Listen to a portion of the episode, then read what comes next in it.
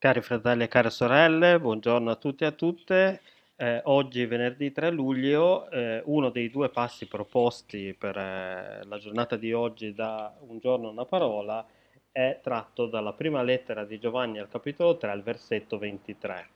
Così scrive l'Apostolo. Questo è il suo comandamento, che crediamo nel nome del Figlio suo Gesù Cristo e ci amiamo gli uni gli altri.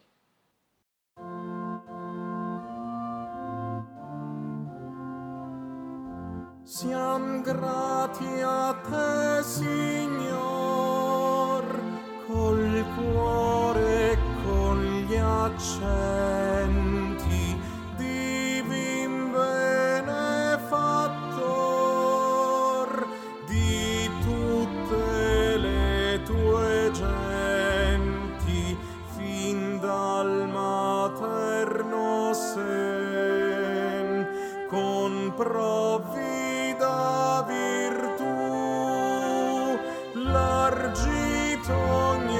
c'hai tu. gli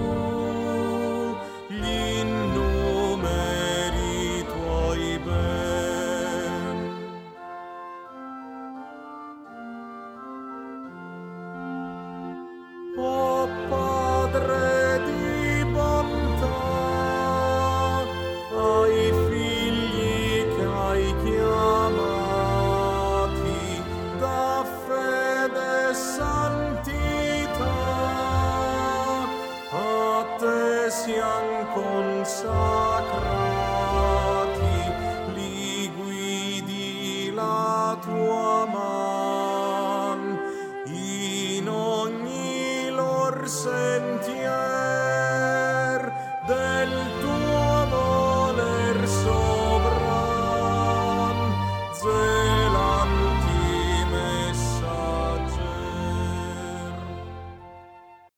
Vorrei imparare a credere, scriveva Dietrich Bonhoeffer ad un suo amico, tale Eberhard Begge, dal carcere di Tegel, dove era detenuto nel lontano 21 luglio 1944 nel pieno dramma del regime nazista in Germania e della devastazione della Seconda Guerra Mondiale.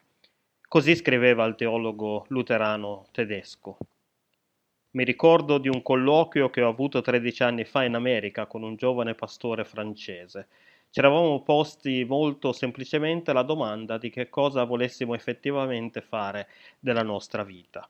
Egli disse vorrei diventare un santo e credo possibile che lo sia diventato.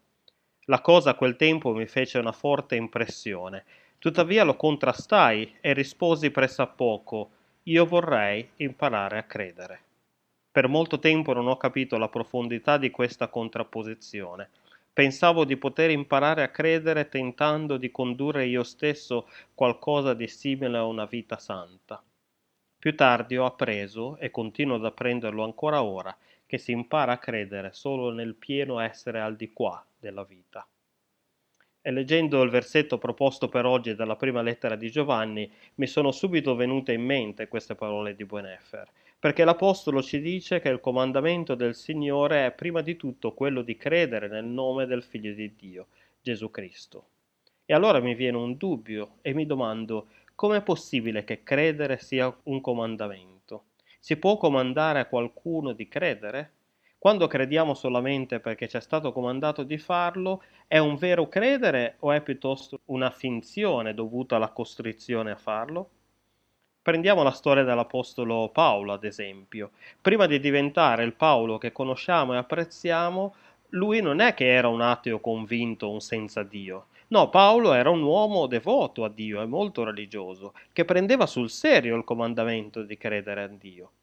Eppure quel suo credere lo portò ad essere un persecutore della Chiesa ed essere pronto a tutto pur di fermare chi secondo lui bestemmiava il nome di Dio.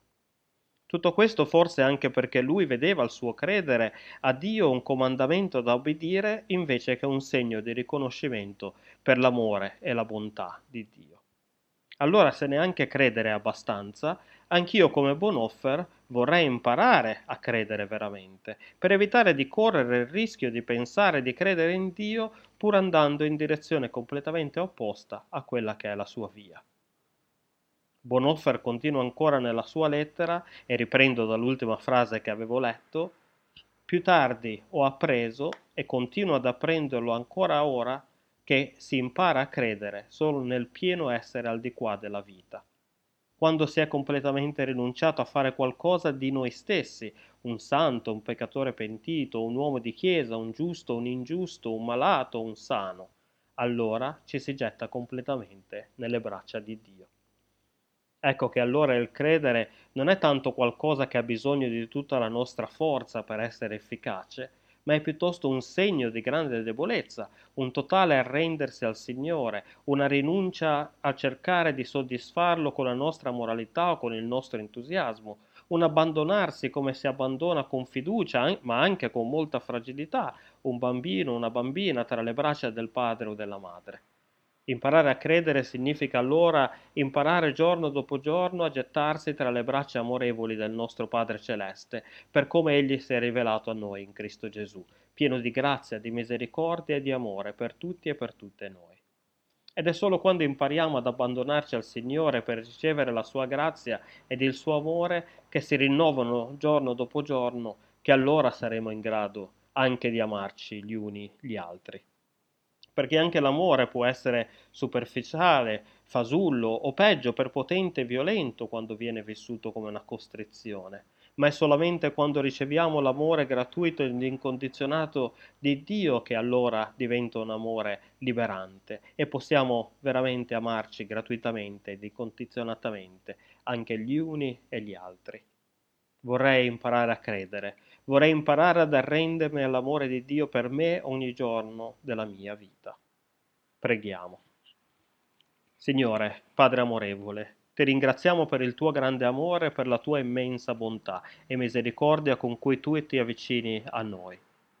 Ti confessiamo che molte volte abbiamo cercato di forzarci a credere in te invece che abbandonarci completamente tra le tue braccia. Aiutaci a comportarci verso di te come bambini e bambine, con fiducia e fragilità. Nel nome di tuo Figlio Gesù, benedetto in eterno, ora e sempre. Amen.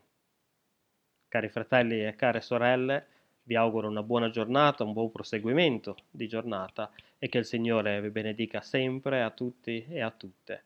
Amen.